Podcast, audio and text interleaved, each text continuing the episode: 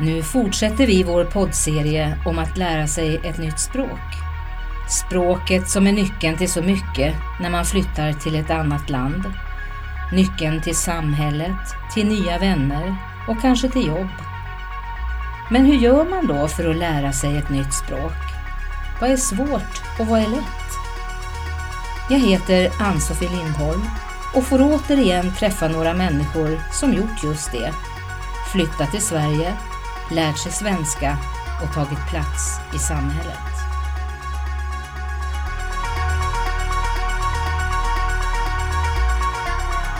Idag träffar vi Abdullah som började sin svenska språkresa med hjälp av Röda Korsets volontärer. Idag är han i finansbranschen.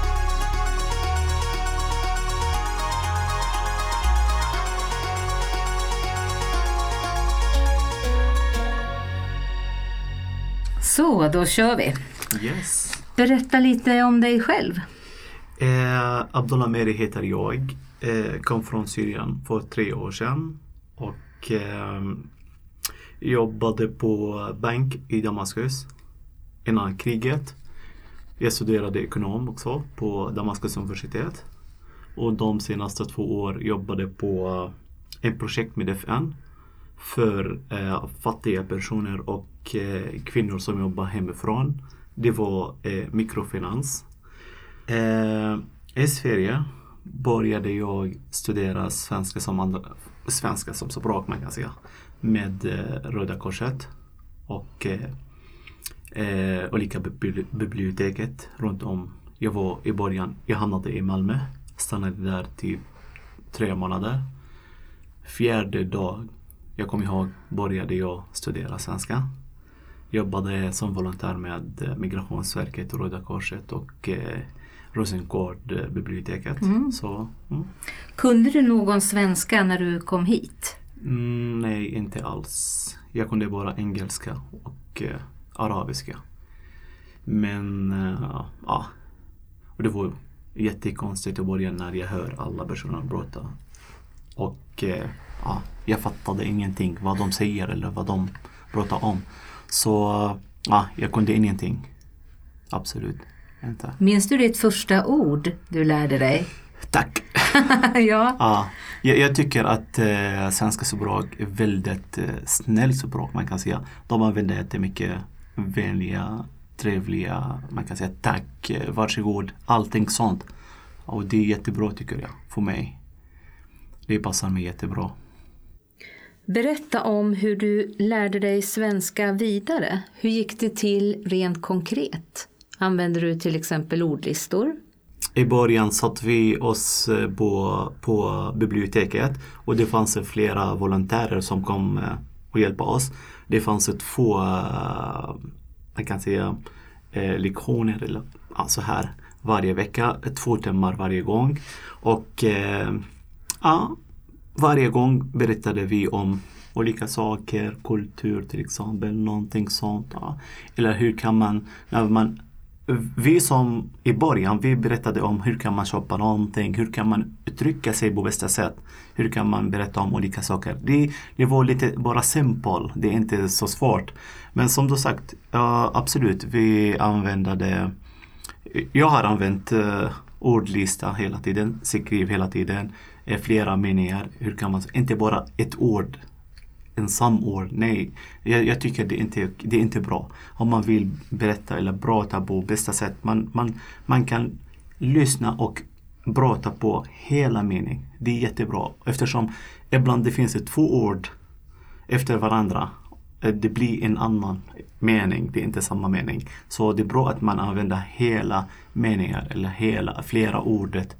Och då blir man jättebra på språket tycker jag. Mm. Och eh, som jag sagt, eh, det viktigaste är att vi som går dit, vi som har lust att, att eh, lära oss språket. Så man blir hungrig som hunden. Man blir bara hungrig på språket. Att vill göra någonting. Att vill till exempel. Ja. Mm. Så det är volontärer som, som hjälpte oss jättemycket. Sen fortsätter du till Exakt. SFI? Exakt. Eh, flyttade till olika, som jag sagt, olika platser runt om i Sverige. Sen eh, började på eh, Centrum Vox. Man kan nämna skolan, inga problem. Nej. På Centrum Vox och eh, i Handen eh, studerade jag eh, typ ja, fyra månader eller sånt. Och eh, från klockan åtta, som jag kommer ihåg, till tolv. Sen ta lunch till klockan 1 och sen gå till Handen biblioteket och studerade till klockan 7 varje dag. Så det var som intensiv under ett år. Men eh, kände mig stor skillnad efter ett år. Började och prata med alla. Och då kände jag mig att ah, nu är nu personligen en riktig del av det här samhället. Inte bara sitta och lyssna, förstår ingenting. Nej, jag kan också säga någonting. Jag kan påverka andra folket. Jag kan uttrycka mig. Jag kan säga vad jag vill och vad jag tycker till exempel. Det är inte bara att lyssna på andra personer. Och det är jätteviktigt. Vi behöver också berätta och ja, prata om olika saker. Så det, Mm. det var det. Vilket mål hade du med svenskan i början? Just det här att eh, komma ut i samhället, vara en Ah. del. Eh, jag personligen är väldigt ambitiös person så jag hade ett mål i början att jag vill inte bara lära mig ett språk som jag ska använda på gatorna eller på vägen. Det räcker inte. För mig, det finns ju flera som säger att ah, men vi kan bara gå till skolan och lära oss flera ord som man kan använda varje dag. Men för mig det var inte, det var inte så. Jag tänkte att jag måste behärska språket 90 procent. Det är jättesvårt tycker jag om man inte är född i Sverige. Men jag var väldigt envis att, och jag fortfarande studerar språk varje dag också för att eh, jag vill nå mitt mål. Jag kände, jag har, jag har börjat om när jag kom hit. Jag kände att nu är det dags att börja min framtid, börja om. Jag har förlorat jättemycket under kriget, allting. Jag, jag hade bra jobb, jag hade allting och sen pst, precis så här förlorade man allting. Och då ja, bestämde jag mig för att nej, man måste fortsätta. Inte bara, ja, man måste lära sig ja, flera ord för att använda. Det räcker inte tycker jag. Nej. Mm. Vilket är ditt bästa språkminne från då när du var nybörjare? Ja, det, det, det fanns flera händelser man kan säga. Det, eh, vi på, på mitt språk, det fanns ingenting som A, U, U. Så det är jättesvårt för oss att säga A, U eller vad är skillnaden i början och så här. Och det här hände flera gånger till exempel när eh, en gång jag var på, jag, jag kommer inte ihåg, var någonstans, ja, kanske Skatteverket eller någonting. Och sen en person frågade mig, men eh, vad gör du eller någonting så här. Istället att jag måste säga stå i kö. Jag svarade honom stå i ko. Så det var lite och sen han, han bara, han skrattade och sa kö och jag sa ko. Och han igen kö.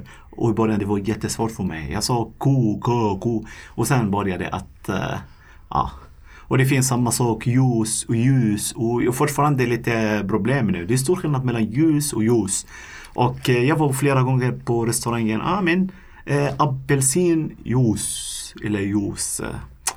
Och eh, ja, och de var väldigt snälla. De förstår direkt vad jag menar. Men ja, det, det är jätteviktigt att man kan vet vad är skillnaden mellan dem. Så det finns flera, flera händelser.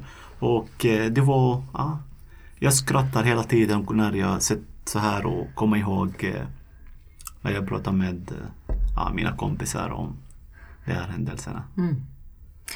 Vad är lättast med svenskan, tycker du? Lättast? Det är jättesvårt. Jag vet faktiskt inte. Ehm, det är inte rätt så bra tycker jag. Nej, det är inte lätt. Och eh, jag kan inte säga att det finns någonting lättast eller någonting sånt. Eftersom eh, när man börjar att lära sig ett språk, man går till Youtube och börjar leta efter. Och du kan, du kan öppna Youtube och leta efter engelska. Du kan hitta hur mycket som helst. Men om du ska öppna och leta efter svensk film, det blir bara uh, flera, inte så mycket. Eller kolla på Google. Det finns inte så mycket, jag menar det är inte rik, eh, det är inte man kan inte hitta så mycket som man kan. Så det, det var jättesvårt eh, tycker jag. Mm. Vad är lättast, att skriva eller att tala svenska? För mig att tala svenska. Ja. Eh, eh, trots att jag skriver varje dag, absolut, på mitt jobb. Jag skriver på svenska, mejlet och allt och sånt. Eh, och, Eh, men jag, jag, tycker att när man sätter så här mot emot eller face to face och berättar och så här. Det blir lätt för att ja, vi kan förstå varandra direkt. Om jag ska skriva någonting. Ja, ibland eh, det är svårt att uttrycka dig på bästa sätt eller skriva någonting men du, du menade en annan sak till exempel. Men när jag sitter mot emot dig och säger ah, men nej, inte den som jag menade. Så det blir lättare för oss att förstå varandra. Så jag tror, jag tycker att eh, när man berättar, det är lättare än när man skriver. Um, det tar ju tid och kraft att lära sig ett nytt språk. Du säger att du är mycket ambitiös och det hör vi när du berättar. Men vad motiverade dig när det var tungt att, att lära sig? Ja, absolut. Eh, det fanns eh, flera saker som motiverade mig jättemycket.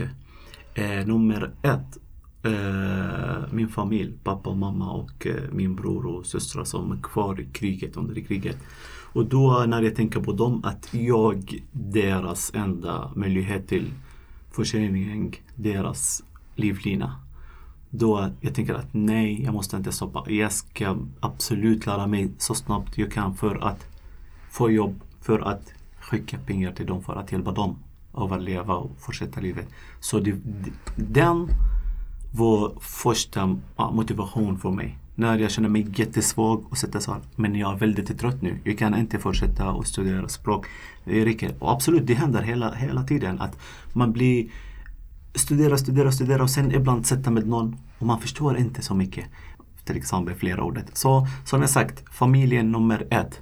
Nummer två, eh, jag tänker jättemycket på framtiden. På mitt jobb, på ja, jag har flera drömmar. Så när jag tänker på det här sättet att jag vill nå mitt mål. Inte bara vara en person som sätter så här vid eller sidan och bara kolla på samhället. Nej, jag, jag måste vara en riktig del av det här samhället som kan påverka, som kan eh, öppna dörren för andra personer, som kan göra allt möjligt för mig själv, för samhället. Ja, eftersom jag kom från kriget, jag kom från eh, ett annat land och jag känner mig att jag har nu någonting jag måste se till samhället. Så det finns flera, flera jag, jag, jag tycker att det finns flera eh, motivationer som tvingar mig hela tiden att ja, fortsätt, fortsätt, stopp inte. Vilka tips vill du ge till dem som lär sig svenska nu? Eh, jag kan rekommendera dem varmt att, som jag sagt, bara kör. Lyssna inte på varandra. Vi som kom från andra landet, när vi sitter så här tillsammans, vi pratar hela tiden, ja men det är jättesvårt, det går inte att hitta jobb, det går inte så här. Nej, lyssna inte på varandra. Sitta inte med negativa personer. Bara kolla på samhället på positiva sätt. Fortsätt. Försöka hur mycket du kan. Jag är helt säker att du kan hitta ditt väg, din väg. Eller du kan hitta ditt jobb. Du kan nå ditt mål. Men du måste göra vad du kan. Du ska sitta sex timmar, sju timmar varje dag. I början. Inga problem. Men jag lovar att efter ett år, du kan hitta. Jag efter ett år hittade mitt jobb. Och det är inte lätt att hitta ett jobb eh, i Sverige. Men du kan göra det. Men om du vill. Nummer två, det finns olika sätt. Hur kan man? Jag tror att, att jag, jag kan rekommendera också att kolla på TV, lyssna på radio. På TV det finns flera eller, eh, program som, som hjälpte mig jättemycket. Vi kan se om en av dem till exempel som heter Inte okej. Okay. Och det, är, det, handlade, det handlar om eh, kultur. Hur kan man bete sig på olika situationer? Och det är jätteviktigt eftersom jag som kom från ett annat land förstår ingenting om samhället. Hur kan man bete sig på bussen, på tåget? Hur kan man hälsa? Hur kan man krama? Hur kan man bete sig på jobbet? Eh, hälsa varandra? Vad måste jag köpa när jag till exempel på besök eller någonting? Det här är inte okej, okay, kan hjälpa mig jättemycket att förstå hur svenskar beter sig under olika situationer. Så jag, det finns olika, olika saker. Men, ja, jag som är intresserad av politik, jag kollade jättemycket på flera program till exempel. Det finns uppdrag granskning för att förstå vad händer i samhället. Ja, det finns olika, man kan kolla på olika program på TV. SVT Play. Det är jätteviktigt tycker jag. Jätteviktigt. Mm. Tack så mycket för den här intervjun, för att du kom Tack. hit. Tack.